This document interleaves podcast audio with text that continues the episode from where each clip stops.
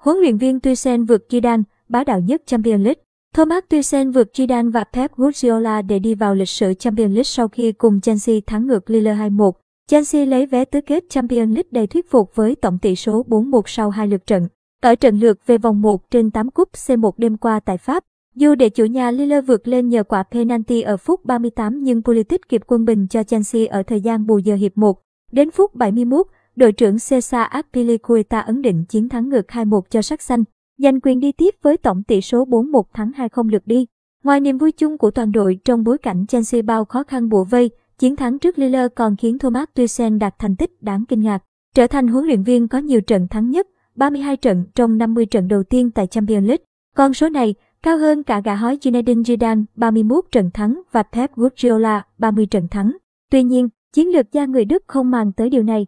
Thay vào đó, Thomas Tuchel ca ngợi tinh thần vượt khó của các cầu thủ Chelsea. Tôi rất tự hào và hạnh phúc, vào tứ kết Champions League là một bước lớn. Chelsea đã thể hiện sự kiên cường và tinh thần vượt khó khăn. Chúng tôi đã cùng nhau tạo ra một bầu không khí đặc biệt. Bóng đá luôn là ưu tiên hàng đầu của Chelsea và chúng tôi vẫn hoàn toàn tập trung cao độ. Chúng tôi muốn trở thành một đội mà không ai muốn đối đầu. Hãy xem điều gì sẽ xảy ra.